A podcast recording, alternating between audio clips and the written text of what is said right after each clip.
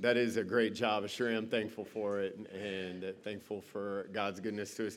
Man, I was, I was thinking about hearing our teenagers sing All My Life. It's not as though they've lived a long life yet. And yet, they need to be shown that He's been faithful all our life. And uh, they, they can experience that in a short amount of time. And they can be witness to that in the lives of their parents and their grandparents and other mentors. I mean, I, w- I want our kids to be able to sing about the goodness of God. More than that, I want them to buy into the goodness of God. He is good. He is good to us, and I'm, I'm so thankful for that.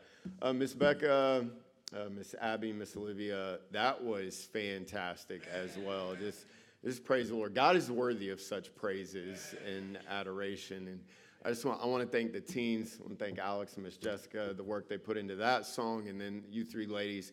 Just thank you. Anytime you hear an offertory or a special being played, your, your attitude ought to be this God, if I could play like that, I'd want to play like that for you. And I just, this is how, what my heart is saying in music toward you. And that was, that was such a blessing. We do praise the Lord for the one that was saved tonight or this morning. Thank God for that and uh, so thankful to have Pastor Jones with us. Um, we were talking, we were talking about um, different faux pas that we've had. He talked about um, leprechauns this morning, and then I, I know y'all are keeping track. I just, I just want to say, uh, where's Miss G Young at? Oh, she's in the nursery. Well, the preaching today was delicious. Yeah, uh, it was great. It was great. Thank, I think, I thank God he's a real dude. And God uses people, and it's a blessing. So we're looking forward to tonight. Every, every service, don't assume that you have no part in it. You have to have a receptive heart. And so as the preacher comes, let's have receptive hearts. Brother Jones, come on. Let's look forward to hearing the word of God. Thanks, brother. Yeah, turn your Bibles to Acts chapter 20, please. Man, what a good day to be in God's house. Amen. Man, I, I know a lot of churches are getting rid of Sunday night services. It's just kind of the trend in, in Western culture. And I'm glad that you still have Sunday night services. As a pastor, Sunday night is my favorite service of the week. Um, you know, we're like you. On Sunday mornings, we have uh, three different junior churches going on. On Wednesday night, we have discipleship program, youth service, kids uh, service. We've got nursery. But, uh, but, you know, on Sunday night, everybody just comes together and everybody's around the table. And man, I love Sunday night. How many of you have ever had God speak to your heart in, at least one Sunday night service in the history of your faith? All right, well then, man, why would you want to get rid of that? You know, why would you want to do that? And uh, we're going to uh, have a good time. Now, let me tell you something about revival. I tried to define it this morning as revival is, is a renewal of interest in spiritual things. And so let's kind of get a recharge and get going again. Uh, but I, I don't want to disappoint you, but I want you to understand that I did not bring revival with me in my suitcase. It doesn't work that way, right? Uh, we have to have the Holy Spirit do that and bring, bring that to us. Now, when, when somebody brings you in for a revival meeting, they didn't bring you in to mess around. They brought you in to preach, and they felt that you had a certain capability and ability to do that. And so when you, you analyze sermons, you kind of think, oh man, you know, sometimes you're tempted to say, well, this one has this really good illustration, and this one is this, and this one is that. It, but, but I learned, I've learned as I've matured, I, am not mature, but I've matured. Um, I've learned this. I've learned that really my responsibility isn't to preach a great sermon. Now, I'll try to do that because I'm not prefacing with, like, oh boy, this sermon's going to stink.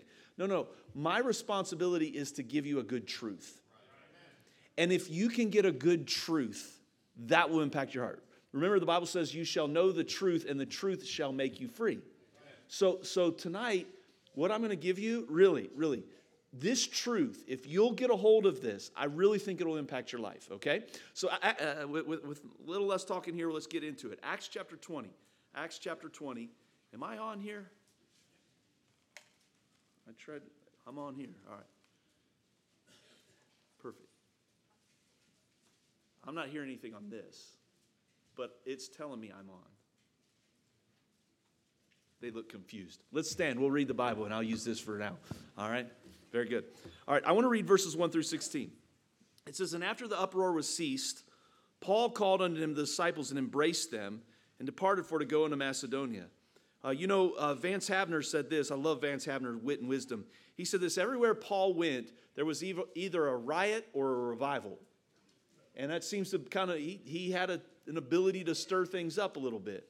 And you know, if you know the context, what happened is he was in Jerusalem. He went into the temple courtyard area. They assumed, and assumptions can get you in trouble, they assumed that he had a Gentile with him. This created a big bunch of trouble, stirred up the pot, and he's kind of. Uh, trying to tamp all of that kind of stuff down. And so he said a, lot, of, lot of uproar going on and, and difficulty going on. And so, and so when he had gone over those parts and had given them much exhortation, he came unto Greece. And there abode three months, and when the Jews laid wait for him, he was about to sail into Syria. He purposed to return through Macedonia. And there accompanied unto him into Asia Sopater of Berea, and of the Thessalonians Aristarchus, and Secundus, and Gaius of Derbe, and Timotheus, and of Asia Tychicus and Trophimus. These going before tarried for us at Troas. And we sailed away from Philippi after the days of unleavened bread, and came unto them to Troas in five days, where we abode seven days. Now, if you're a Bible reader, those first uh, six verses there, really exciting stuff. Like, I, I don't know anybody that said, you know, my life verse is Acts 20, verse 4. I, I, I mean, again, just kind of history. Now, it's going to change in verse 7. Look at this. And upon the first day of the week, when the disciples came together to break bread, Paul preached unto them, ready to depart on the morrow, and continued his speech until midnight. And there many lights were in the upper chamber, and there were many lights in the upper chamber where they were gathered together. And there sat in a window a certain young man named Eutychus, being fallen into a deep sleep. And as Paul was long preaching, he sunk down with sleep and fell down from the third loft and was taken up dead. How many of you say that that would disrupt your service? Okay, we'll talk about that. Verse 10 And Paul went down and fell on him, and embracing him, said, Trouble not yourself, for his life is in him. When he therefore was come up again and had broken bread and eaten, and talked a long while, even till break of day, so he departed. And they brought the young man alive and were not a little comforted. Now we're going to transition back. So we had uh, verse 1 through 6, just kind of this travel log, if you will. Then this amazing event that happened in verses 7 through 12, and then verse 13. And we went before the ship and sailed into Assos, there intending to take in Paul for so had he appointed, minding himself to go afoot. And when he met with us at Assos, we took him in and came into Mytilene. We sailed thence and came the next day over against Chios. And the next day we arrived at Samos and tarried there at Trogyllium. And the next day we came into Miletus. Don't you love all these words in the Bible? I practice these things and I think I got them, and then you get up here and like, no, you don't have them. But you don't know how to pronounce them either. So. Verse 16, for Paul had determined to sail by Ephesus because he would not spend the time in Asia, for he hasted, if it were possible, to be in Jerusalem the day of Pentecost. All right, so I, I want to preach to you. The title of my message tonight is Only One Life. And I want to show you there's, there's a powerful truth in here as we take this collectively. All right, let's pray. Heavenly Father, again, I pray you fill me thy spirit. Pray that you would work in my heart my life. And pray that you would use me to be a blessing to these precious people, this good church. And I pray that you would speak to us and help us tonight. It's in your name I pray. Amen. Thank you. you may be seated. I would imagine that many of you in this room are familiar with the name C.T. Studd. Uh, C.T. Studd was a man who was born into wealth, a family of great privilege and wealth. And if you know anything about his biography, this is pretty cool. His father was saved at a D.L. Moody evangelistic crusade. I mean, how cool is that? D.L. Moody came and preached uh, an evangelistic campaign in England, and uh, his father was there at the meeting and got saved. That's not where C.T. Studd got saved, but it kind of goes along with our message this morning. A preacher preached a message, his father got saved, but what happened is a preacher came by their home after the fact and sat in their, in their uh, home and led CT and his brothers to Christ.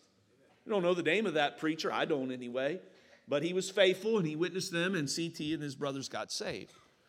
CT went on to prestigious colleges and and he even excelled in athletics. He excelled in the sport of cricket. Now, I love sports, I really do. I, I, I love sports of all kinds, but I got to confess to you, I, I don't know a whole lot about cricket. I know it's kind of like baseball and it can last for weeks. So I don't quite understand it, but I like baseball a little better. But he was a really good cricket player and he was really famous in it um, and, and, excelled. So his brother George uh, got very sick and was seriously ill. And uh, CT came to visit him, and his brother George is laying on his deathbed.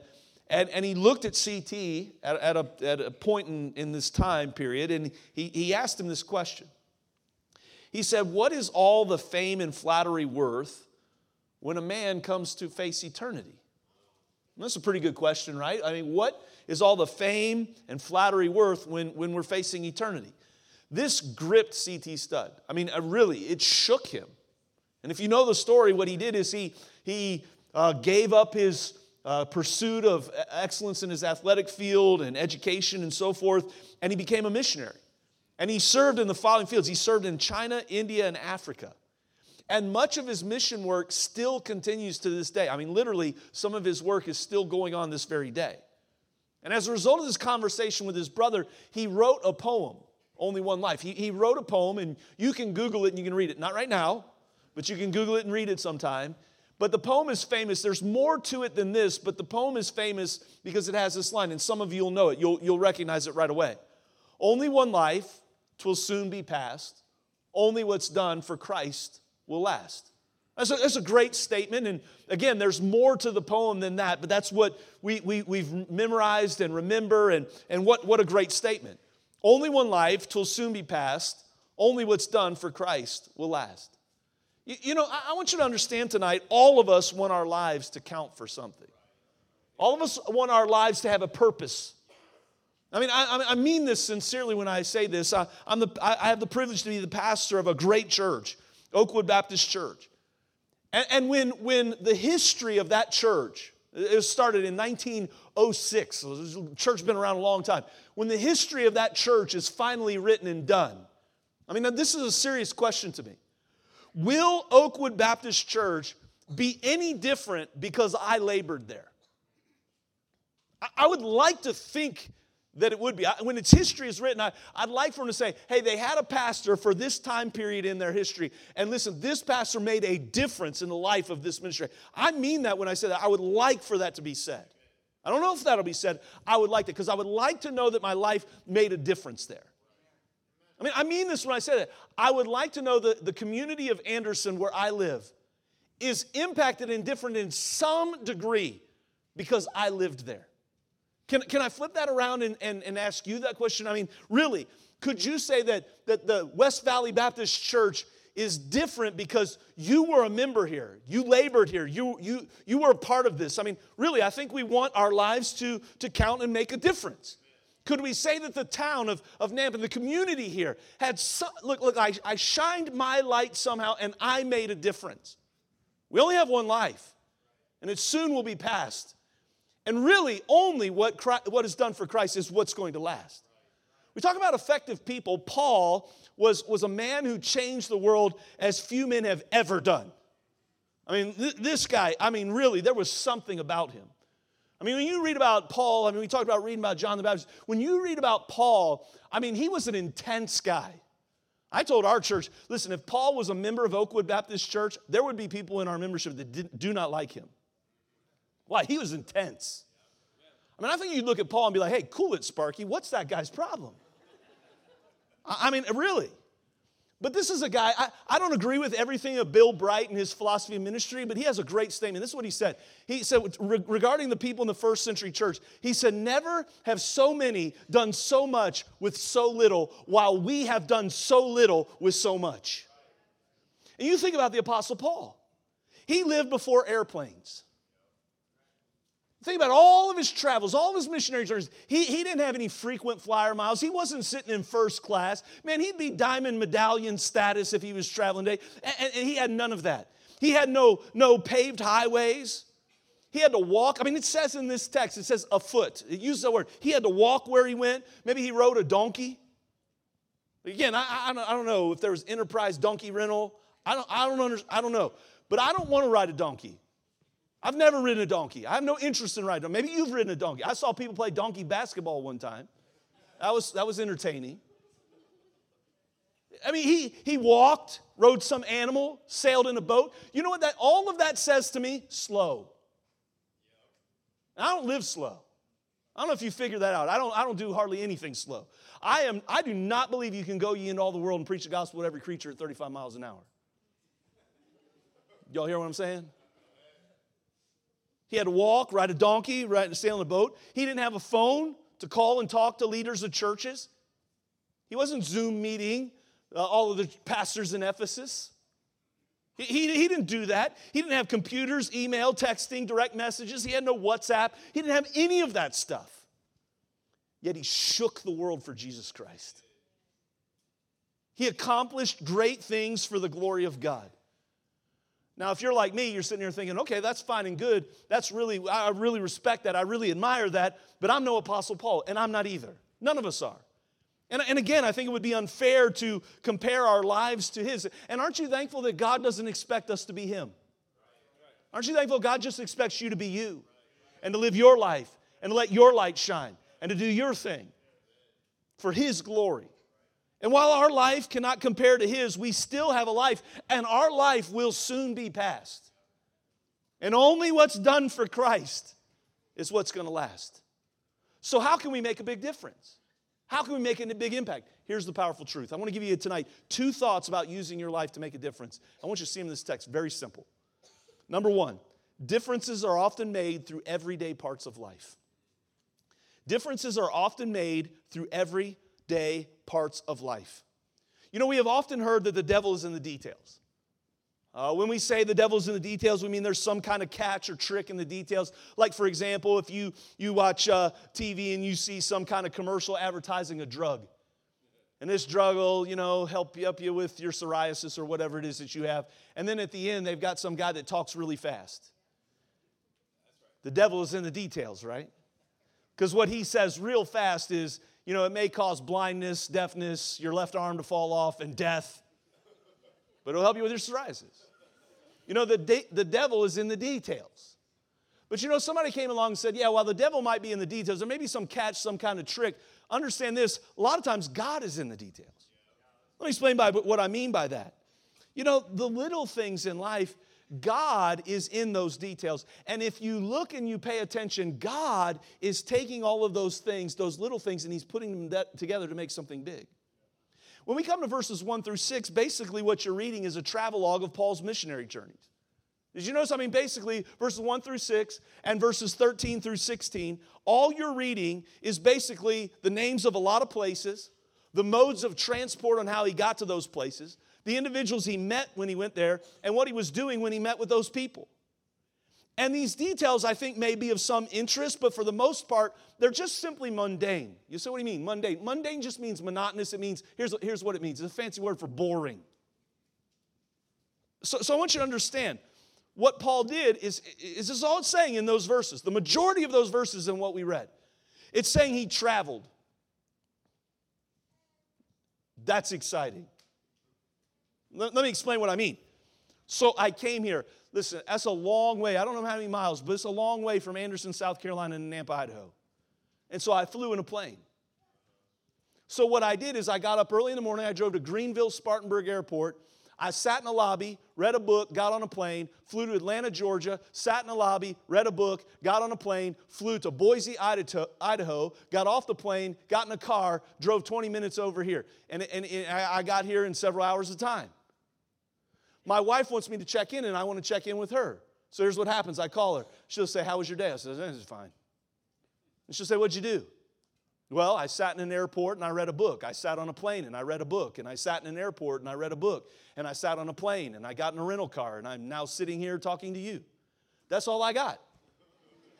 That's it. That's all I got. It's not, it's not very exciting. It's not very eventful. Uh, every once in a while, something will happen. I might see somebody famous in an airport or, uh, you know, have some goofy experience. For the most part, you sit, you wait, you travel, you sit, you wait, you travel, and you read. Exciting stuff. Did you notice once he got to where he's going, here's what he did. He had meetings with people. I, I love verse 1. This is so great for those of you that are in ministry. I, love how it says there that, that, that there was an uproar and then people embraced him. And that just is, that's such the ministry. What it means is those who faithfully minister to other people, you're going to experience both antagonism and affection. Meaning this, there are going to be some people who love you and want to hug your neck, and there are going to be some people that hate you and want to wring your neck. And Paul did that. And so what he did is he traveled and he met with people. And then when he met with them, notice what he did. It says in the text that he there was a lot of in verse 2 it says there was much exhortation. So that means he preached and taught the word of God. So, so again, here's, here's what you got. This is basically what you got in first six, and I'm going somewhere with this. Verses 1 through 6 and verses 13 through 16. Basically, it means this travel, meet, preach, repeat. So if Paul made t shirts, he'd make one that says that travel, meet, preach, repeat. This is what he did. Whether he was in Corinth, whether he was in Ephesus, whether he was in Galatia, he traveled, met, preached, repeat. That's, that's what he did over and over and over. And honestly, that's just pretty monotonous. Now, I want you to think about that for a second. It is in the mundane that our character is truly revealed. I mean, uh, really. Because think about it. You, as a church family, under the leadership of your pastor, said, Here's what we're going to do we're going to have a revival meeting. Again, just because you call it a revival meeting, you slap that word on it, just because you have that doesn't mean we're going to have revival. God has to send that revival. And if we're defining it as a renewal of interest in spiritual things, we, we need God to do that in our life. And we, we hope that we accomplish that. And somebody say, well, okay, what are, what are you doing in this meeting? If you're inviting your neighbor, you're inviting your coworkers, say, we're having a revival meeting, they might say, well, what are you doing in that? Well, we're going to, uh, we're going to sing, and then, and then we're going to pray, and then this guy's going to preach.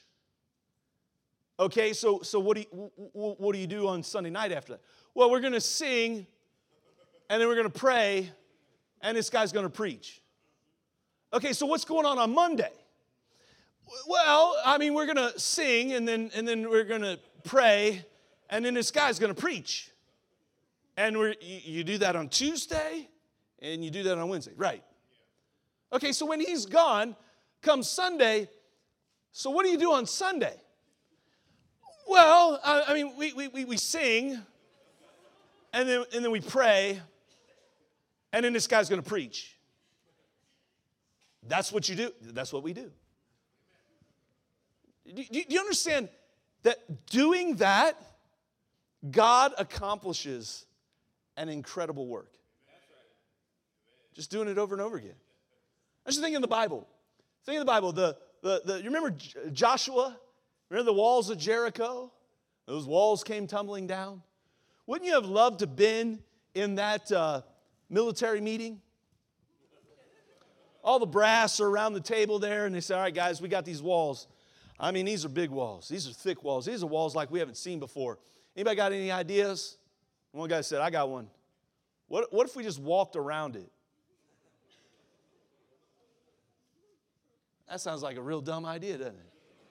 I mean, I know it was God's idea, and I know I'm being a little bit facetious, but, but I mean, think about what God had them do. I mean, God's strategy was on the first day, you just walk around it. Now, I'll be honest with you, I, I'm just that kind of guy.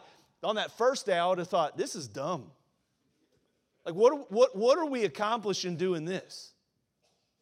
I mean, I'm thinking catapults, I'm thinking fire and arrows, I'm, I'm thinking all kinds of things, but I'm not thinking, let's just walk around it.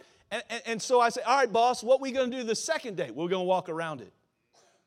Okay, how many days are we going to do this? You're going to do it six days. Okay, well, what are we doing on the seventh day? We're going to walk around it seven times.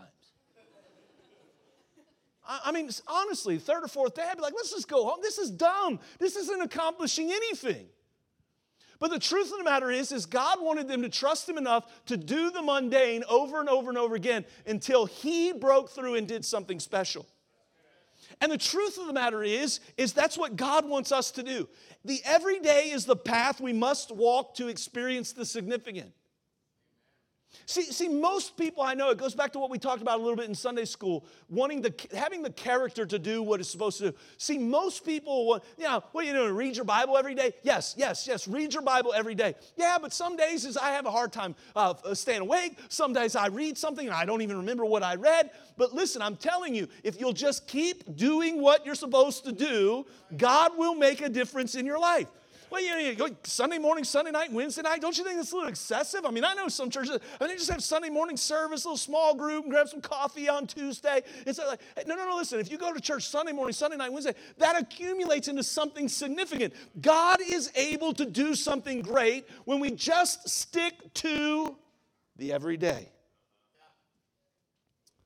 I came across this statement. I thought this was pretty good. It's not original to me, but it, it has to do with a postage stamp. Now, I know some young people uh, maybe not don't remember this, but I'm, I'm, old enough. I still like old school mail. I like old, I get I like getting a letter in the mail. Anybody else like that? I mean, I do good. I think most people do. I make it a habit. I write every church member a personal letter throughout the course of the year. I write preachers every every Monday. I write preachers across the country just let them know I'm praying for because I think people like getting a letter from somebody. In order to get it, you, you put that postage stamp on it, right? I mean, some of you are old enough to remember maybe when postage stamps were three cents, five cents, now they're like 60 bucks or something like that, right? Uh, but anyway, somebody said this consider the postage stamp.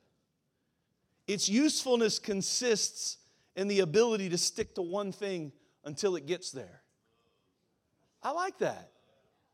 See, I think a lot of people aren't willing to stick to one thing until it gets to the destination that God wants them to get to. They're not willing to do the mundane, everyday things, but I'm telling you, it is the everyday things where God does most of His work.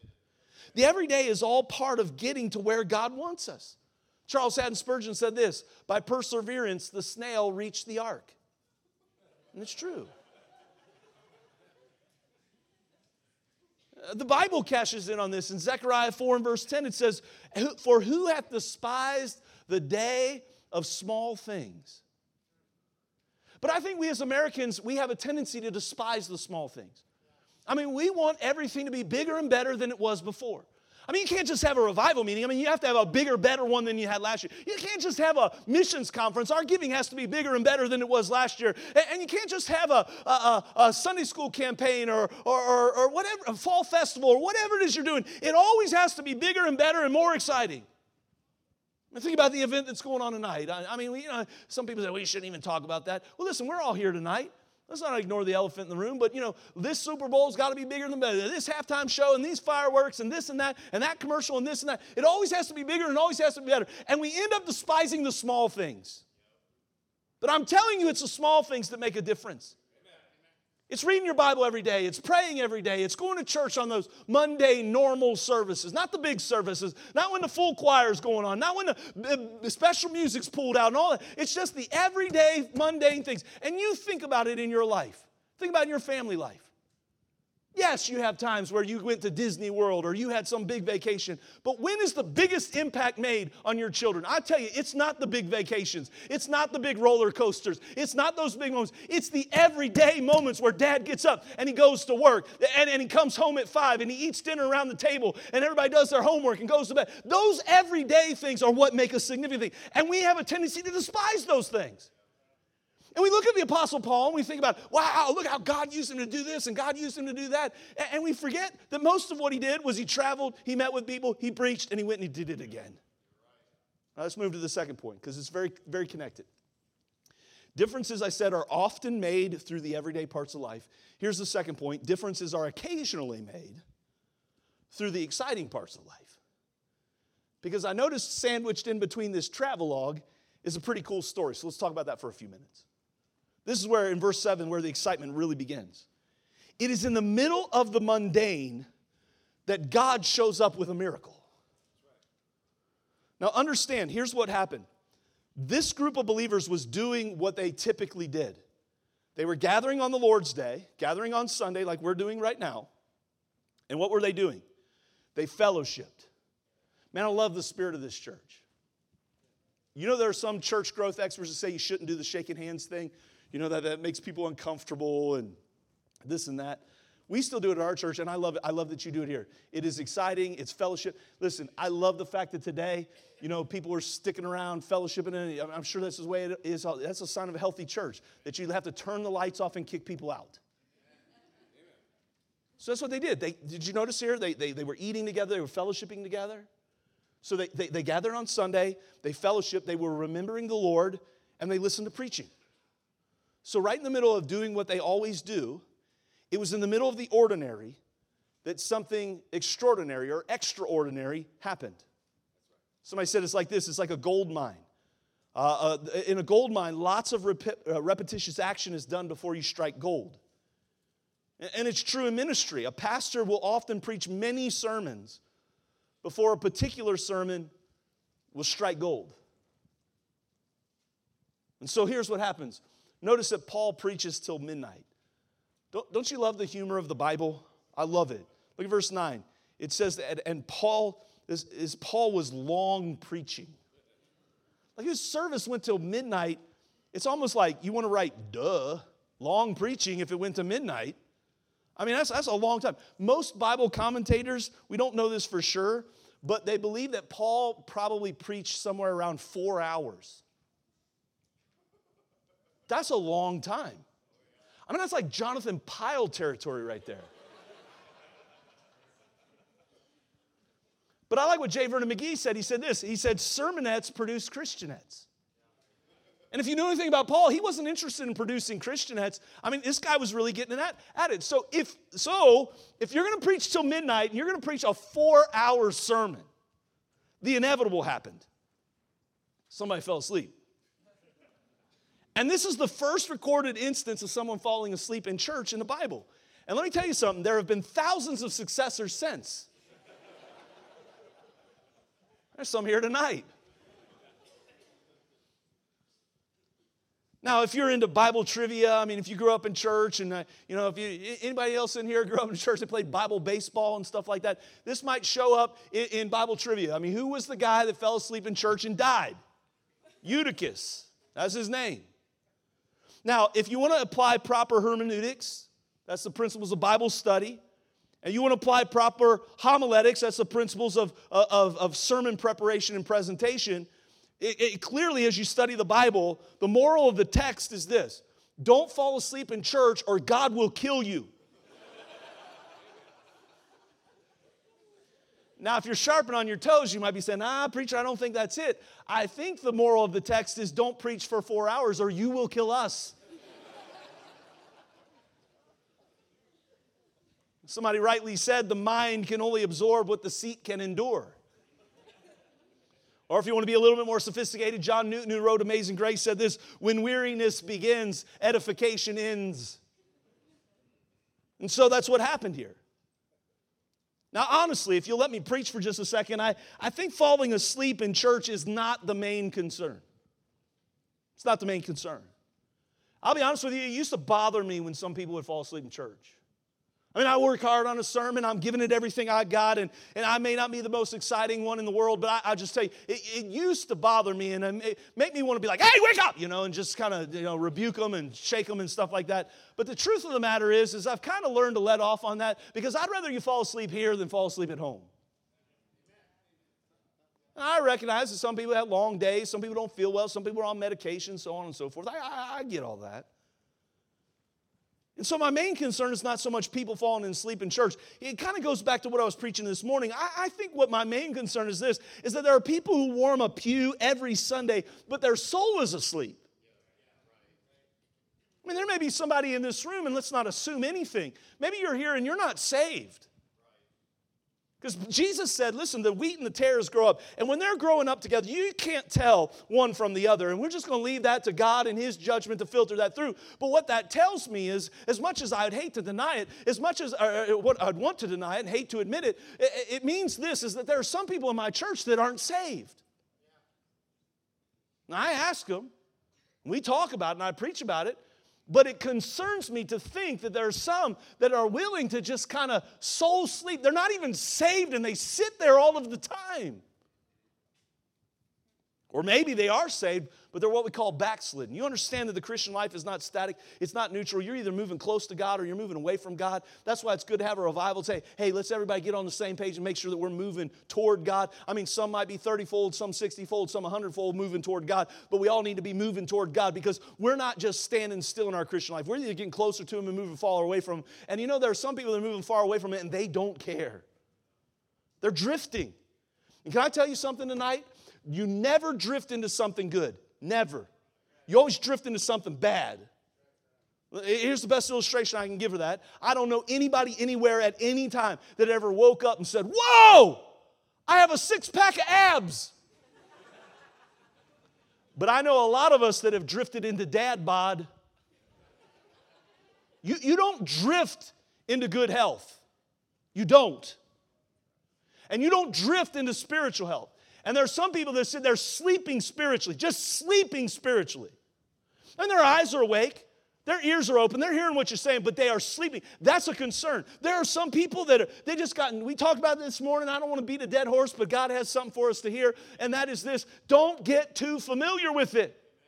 Don't lose the wonder of it all in your salvation. Don't let the path become so packed down that the Word of God can't affect your heart. No, no, no, no. Listen, that, that, that's what I think is more concerning to me than the fact that this young man fell asleep in church. That we might be sleeping spiritually. Let's give this guy some credit. Did you notice in verse 9 it says that he was sunk down? You know, if you study that phrase, it indicates that he was slowly overcome with this struggle. Come on now. You ever seen somebody fall asleep in church and they're trying not to? It, it's, it's funny. I mean, poor guy's over there and he's going,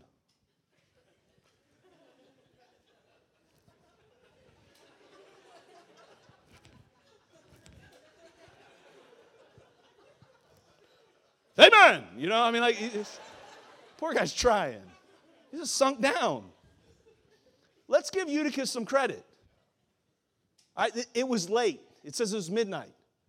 Now, how many? I know we got some people who are night owls. Teenagers tend to be that way. College kids tend to be that way. But how many? My wife is early to bed, early to rise. I mean, she, she is early to bed, early to rise. In fact, she cracks me up. She'll, she'll sometimes she'll be like, "Oh man, I, it's almost 10 o'clock. I got to get in bed." And I'll look at the. I'll say, "Mindy, it's five after nine. And she'll go, Right, it's almost 10 o'clock.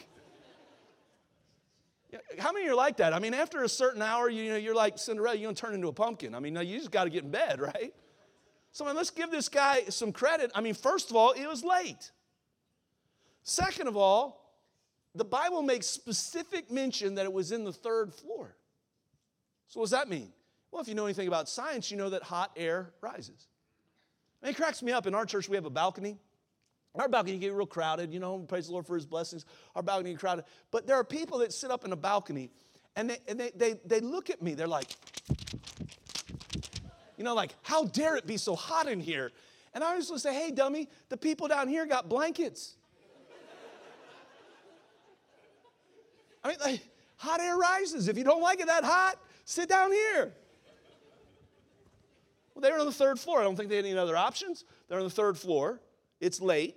So it's stuffy. The Bible specifically also makes mention of this. Did you notice it says there were many lights? Okay, well, you understand they, these were not LED lights. I mean, help me out, church. What kind of lights were they? Yeah, candles, torches, fire.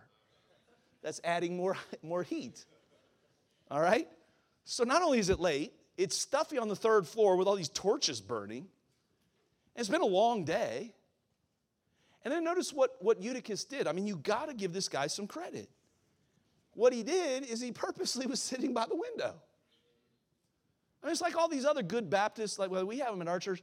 Good Baptists, they get there early so they could sit in the back.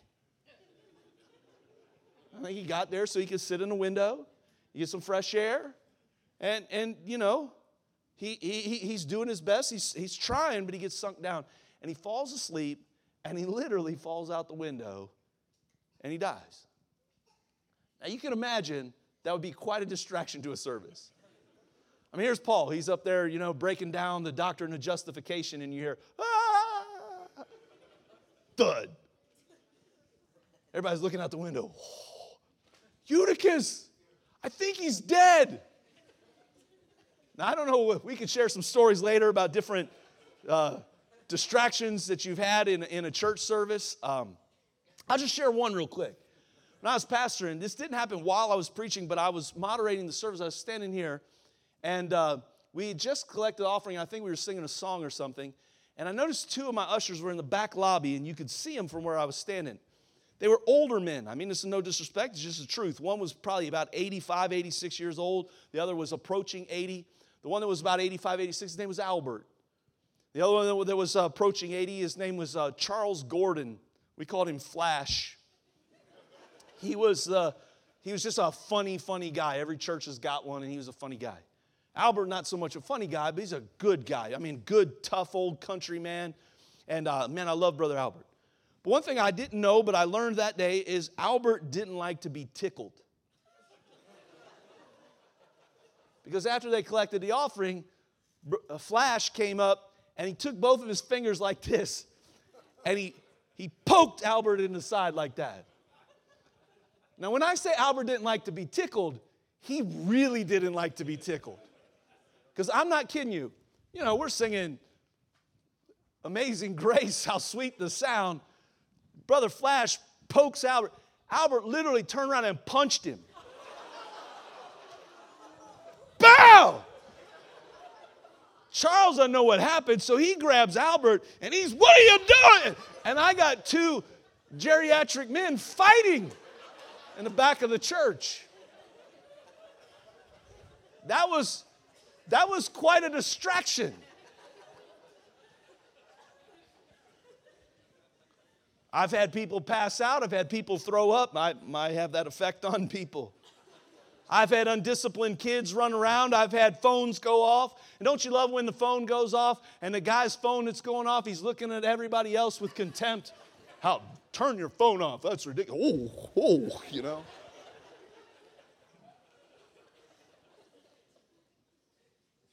It was a distraction. It, it, it, it, it just stopped the service, but, but we know the rest of the story. Paul falls on this man, and, and through the power of God and the Holy Spirit, he's able to raise this young man back to life. And it says there, I love the language of Scripture, and they were, they were uh, encouraged not a little. They were not a little comforted. I bet they were. It says, awesome what just happened. If you study this, you're going to find that Eutychus's name means fortunate. Now, let me just make a little bit of preaching, kind of application of that, and then I want to wrap the whole thing up if you don't mind. But I want you to think about how fortunate he really was. Can I point a few things out by observation of this text? Did you notice this? He had a church to go to. Can I say something to this church right here, West Valley Baptist Church? You ought to thank God Hey, that'll help revival when you get grateful. You ought to thank God you got a church like this to go to. Do you know I'm told there are over 400 counties in America that do not have a gospel preaching church? Right here in this valley, I don't know how many there are, but I know there's this one. And I do know this. I talked to my wife this afternoon. I said, This is a great church. This is a good church. Got good energy when you come into it. I really like this church. Listen, I'm telling you, you, you, you don't know what you've got until it's gone. You better thank God you've got a church where you can come and you can worship and you can pray and you can fellowship. And you don't, you don't have one teenager in your youth department. You, you don't have one person that can barely plunk out a song on, a, on an instrument. No, you, you are blessed. You are, can I say this? You are fortunate.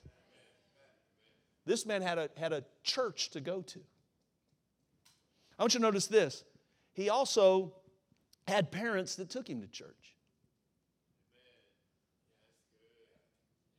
We see that he was a young man, but I'm glad his parents made him go to church. Listen, I had parents that made church was not an option at my house. I remember one time, we, Sunday afternoon after church, we were out playing in the yard, and I remember my dad said, Hey, get in here, it's time to get ready for church. And I said, Oh, do we have to? We went to church this morning. My dad really loved that. we went to church that night. I don't think I ever argued about it again. You know what, looking back on that, I didn't always appreciate it then, but I sure do appreciate it now. And can I say something to all the kids that are here in this room? If you're thinking, well, I'd rather be home playing video games, I'd, I'd rather, why can't we stay home and watch the, uh, the Super Bowl? Why, why, why we got to be here tonight? I, I, wish we could play outside. I mean, I, why, why, why we got to, listen, you are very fortunate if you have parents say, no, we're going to the house of God. That's what we're going to do. Very fortunate. How about this? He was fortunate because he had a man of God that was willing to preach the word. And by the way, Eutychus did not fall asleep because he was listening to a bad preacher. You understand who was preaching here? Anybody in this room ever be interested in hearing the Apostle Paul preach? I mean, could I get a bus load up of people that would want to go hear that? This guy didn't fall asleep because he had a bad preacher. He had a man who was willing to preach the Bible to him. And can I say this to you? You have a gifted preacher. I've, I've heard your pastor preach. He has blessed my heart. I, I've been benefited by his preaching, and I know you are week in and week out. Don't get used to it. If you have a preacher who not only is faithful in doing it, but he has an ability to do it and a passion for it, then you are fortunate. Listen, I understand your pastor's preaching around and traveling a little bit. Can I tell you something that I've told some folks in my church? Just be glad you have a pastor that other people would like to hear because you could have a pastor nobody wants to hear. how about this? Did you notice how fortunate he is? Paul took an interest in his life. Say, what do you mean? Okay, I'm sorry to disappoint you, but if you fell asleep while I was preaching, and fell out the window and died, I don't know that I would have run down the stairs and tried to raise you back to life. I would have said, Hey, everybody else in this room, look right here. Sit up. This is a man of God talking right here. And you mess around while I'm preaching. That, that, I'd have stuck my head out the window and said, Serves you right. But he didn't. He, he went down and he, he poured himself into this young man. He was fortunate. I I noticed this about him. He's fortunate because he was given a second chance. Charles Haddon Spurgeon, if you say, wow, it's too much, too much humor in a message. Charles Haddon Spurgeon was known for his wit and wisdom and humor as well. And here's what he said. He said about this passage, he said, Remember, if we go to sleep during the sermon and die, there are no apostles to restore us.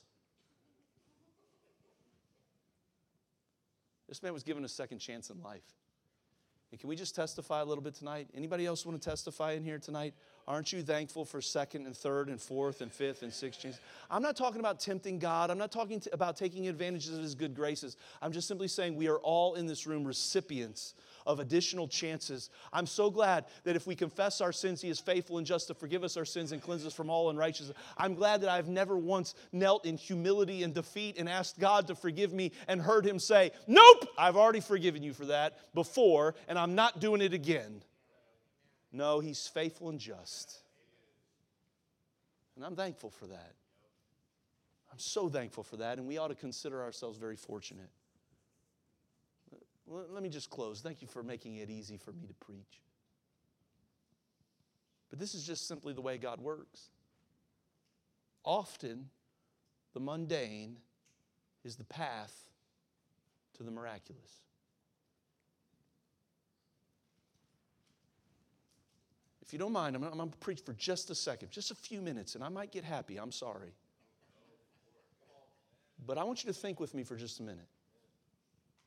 Has this ever happened to you before? Have you ever read a passage in the Bible? I don't know how much you've read through the Bible. I've read through the Bible a number of times, from Genesis to Revelation, multiple, multiple times. I try to keep doing that. And I'm not, I'm not bragging, I'm just, I'm just saying. But has this ever happened to you? Have you ever read a passage of Scripture before? And you read it before, you read it again, you read it again, you read it again. But then there's one morning you read a passage you've read dozens of times. And now all of a sudden, when you read it, it jumps off of the page at you. And you say, huh, I've never seen that before. Now, let me help you. It's always been there. God inspired it and He preserved it. It's always been there. So it's not like this new revelation. No, no, no, no. It just required you to do the mundane many, many, many, many times until finally one day. And listen, let me tell you something. It is a miracle when God Himself speaks to us. And God speaks to us through the pages of His Word. And He's chosen to reveal Himself to us through this book that He has given us. And again, I'm telling you, my heart has been blessed of passages that I've read dozens of times, dozens of times. But then on that one morning, in that one situation, God speaks directly to me about something. Whew. I'm so glad I didn't give up on the mundane so that he could do the miraculous. Hey, come on. You ever sung a song before? Great is thy faithfulness, O God my Father. I could tell you those lyrics, I know them by heart. I cannot tell you how many times I've sung that in revival meetings, church services, special meetings, men's meetings. There is no telling how many times I've sung that song. There's no telling how many times I will sing that song. And I can tell you there have been times where I've sung a song like that or a song like It Is Well. One of my favorite hymns is Jesus is All the World to Me. I'm telling you, I've sung these hymns many times, even new songs many times. And sometimes I sing them and I sing them and I, I do my best and I sing out and it's kind of. but there are some times where I might sing my sin, oh, the bliss of this glorious thought, my sin, not in part, but the whole is nailed to the cross and I bear it no more. And man, my hands may need to go up and the tears might start coming down my face. But listen to me, I'm telling you, do not despise the mundane, everyday things because it is in the mundane that God will sometimes show up and do the miraculous. You ever been in a church service? It was just, yeah, it was a good message. I learned a thing or two.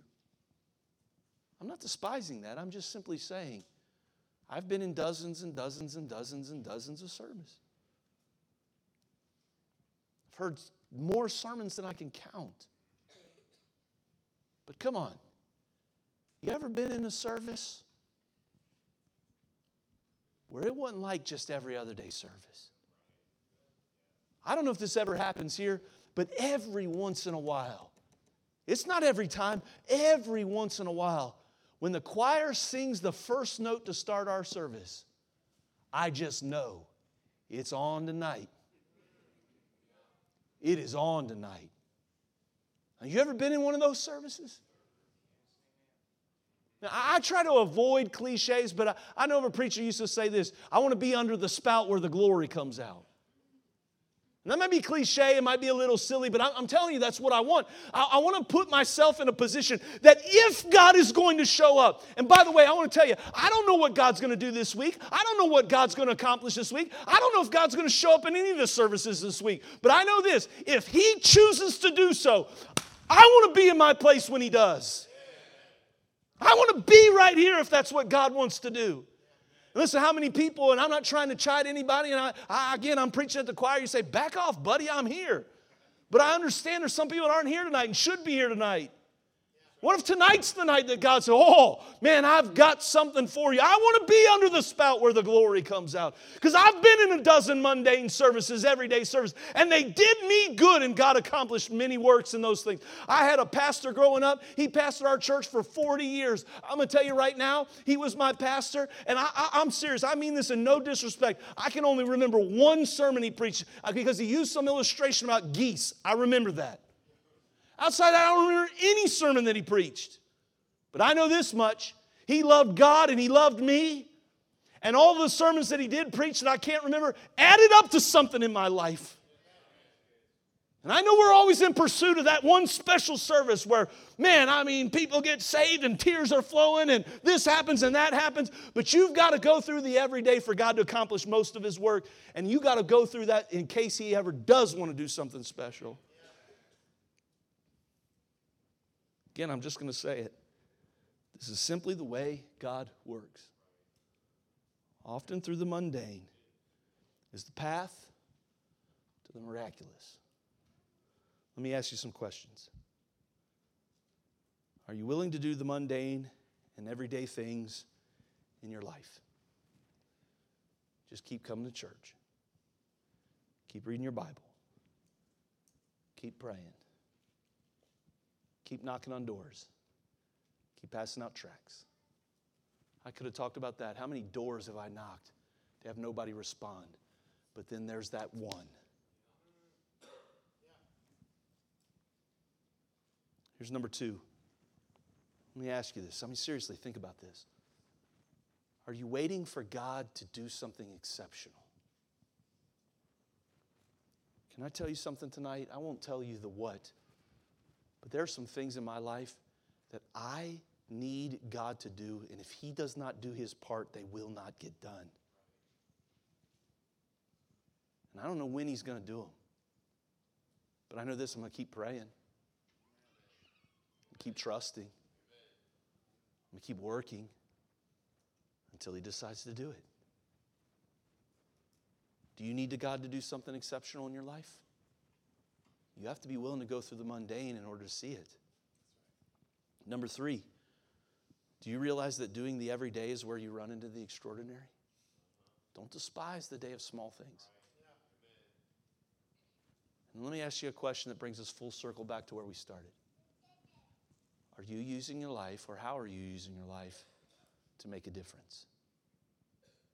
Because I bet some of you, you teach a class, you shake hands, you smile, you greet, you witness, you invite, you show up, you sing, and you think, Am I, am I making a difference? Can I tell you something? Yes, you are. Yes, you are.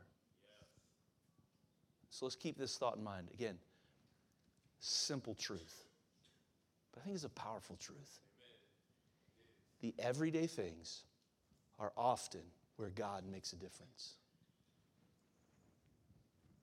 The exceptional things are when God occasionally makes a difference.